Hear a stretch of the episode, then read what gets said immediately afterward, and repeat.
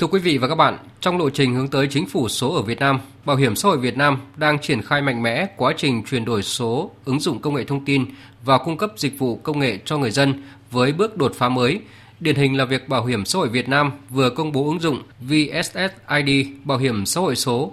Ứng dụng này giúp người sử dụng dễ dàng tra cứu thông tin về quá trình tham gia và thụ hưởng các chế độ bảo hiểm xã hội, bảo hiểm y tế, nâng cao chất lượng dịch vụ công về an sinh xã hội tại Việt Nam theo hướng thân thiện, công khai, minh bạch, tạo thuận lợi cho người dân, lấy người dân làm trung tâm, phục vụ theo tinh thần tuyên bố tầm nhìn ASEAN 2025 về một cộng đồng ASEAN dựa trên luật lệ, hướng tới người dân và lấy người dân làm trung tâm mà chính phủ Việt Nam và lãnh đạo cấp cao các nước ASEAN cam kết thực hiện – đây là những chia sẻ của đại diện Việt Nam tại hội nghị trực tuyến Ban chấp hành Hiệp hội An sinh xã hội ASEAN lần thứ 37 được tổ chức ngày 9 tháng 12 với sự tham gia của 23 tổ chức thành viên tại 23 điểm cầu.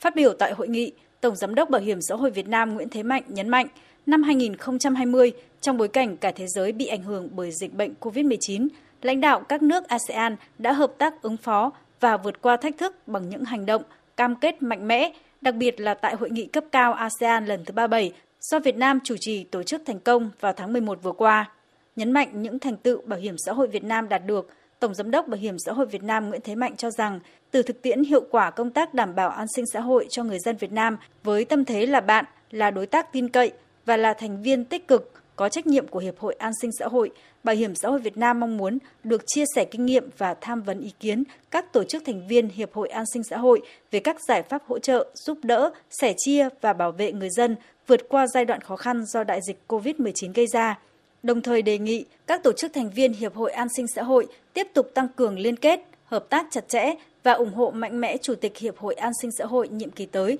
trong nỗ lực và quyết tâm chung hướng tới xây dựng một cộng đồng an sinh xã hội ASEAN đồng thuận và phát triển vì lợi ích của người dân, ổn định và phát triển thịnh vượng của khu vực. Từ khi thành lập hiệp hội đến nay từ tháng 9 năm 1998 thì Việt Nam cũng là một thành viên rất là tích cực, chủ động tham gia và phối hợp có những cái đề xuất sáng kiến trong hiệp hội cộng đồng an sinh ASEAN thì Việt Nam luôn luôn là chủ động tích cực và được hiệp hội các thành viên hiệp đồng thuận sự gắn bó và phát huy được cái lợi thế và chia sẻ các cái kinh nghiệm của các thành viên tham gia qua đó thì đã được à, chính phủ rồi cộng đồng quốc tế đánh giá rất cao trong cái việc mà Việt Nam tham gia và có những cái sáng kiến đề xuất và được triển khai rất là hiệu quả. Tại phiên họp, các đại biểu đã chia sẻ kinh nghiệm thực tiễn hiệu quả với 6 chủ đề mở rộng diện bao phủ bảo hiểm xã hội, bảo hiểm y tế, thực hiện bảo hiểm y tế cho người lao động khu vực phi chính thức, truyền thông hiệu quả, sự chuyển đổi phúc lợi an sinh xã hội cho người lao động nhập cư, chia sẻ kinh nghiệm đảm bảo an sinh xã hội cho người dân và doanh nghiệp trong bối cảnh đại dịch COVID-19, lao động trong nền kinh tế GIG qua các nhà cung cấp dựa trên nền tảng mới. Chia sẻ về mở rộng diện bao phủ và hoạt động của Quỹ an sinh xã hội, ông Ao Sam Vithia, đại diện chính phủ Hoàng gia, Tổng giám đốc Quỹ an sinh xã hội quốc gia Campuchia cho biết, trong bối cảnh dịch bệnh COVID-19 tác động sâu rộng đến từng ngõ ngách nền kinh tế, nhất là nhóm yếu thế, chính phủ Campuchia đã yêu cầu quỹ có sự tiếp cận thiết yếu, đảm bảo quyền lợi cho người dân, người lao động của đất nước Campuchia. Trên cơ sở đó, Quỹ an sinh xã hội Campuchia đã đưa ra những sáng kiến, nỗ lực mở rộng diện bao phủ an sinh xã hội, đảm bảo phúc lợi cho người lao động, kể cả người lao động nhập cư, đồng thời mong muốn mở rộng chính sách cho người dân, người lao động nhằm mang lại một hệ thống an sinh xã hội tốt hơn cho người dân. Ông Ausam Vitia nói. Một cái giải pháp nữa đó là là tăng cường tuyên truyền và nâng cao nhận thức, đặc biệt là đối với những cái nhóm người thiểu số để họ ờ, được biết về chương trình này, họ được biết về những cái phúc lợi, những cái cơ chế, những cái chế độ trong à, hệ thống an sinh à, xã hội để rồi họ biết được về cái quy trình à, khi mà đã được tham gia. Thế thì chẳng may nếu như họ có tai nạn lao động chẳng hạn hay là họ có vấn đề về sức khỏe thế thì họ tiếp cận như thế nào rồi quy trình để mà họ có thể yêu cầu bảo hiểm tai nạn lao động rồi là bảo hiểm y tế bồi hoàn như thế nào. Chia sẻ những giải pháp và kết quả đạt được trong việc đảm bảo tối đa quyền lợi cho người dân và doanh nghiệp trong bối cảnh đại dịch COVID-19, ông Dương Văn Hào, trưởng ban quản lý thu sổ thẻ Bảo hiểm xã hội Việt Nam nhấn mạnh, cũng như các nước trên thế giới, dịch COVID-19 tác động nghiêm trọng tới mọi mặt của đời sống kinh tế, xã hội tại Việt Nam, dẫn đến nguy cơ các doanh nghiệp tăng nợ bảo hiểm xã hội do hoạt động sản xuất kinh doanh khó khăn, lao động tham gia bảo hiểm xã hội, bảo hiểm y tế giảm do bị mất việc làm, khó khăn trong việc mở rộng đối tượng tham gia bảo hiểm xã hội tự nguyện. Dự đoán trước những khó khăn này, chính phủ Việt Nam đã hành động rất sớm trong việc công bố dịch, huy động cả hệ thống chính trị vào cuộc quyết liệt cùng sự đồng lòng đoàn kết của toàn dân, đồng thời triển khai thực hiện các nhiệm vụ, giải pháp cấp bách ứng phó với dịch COVID-19, tháo gỡ khó khăn cho sản xuất, kinh doanh, đảm bảo an sinh xã hội cho mọi người dân và doanh nghiệp. Mặc dù là đại dịch COVID-19 hết sức nặng nề, tuy nhiên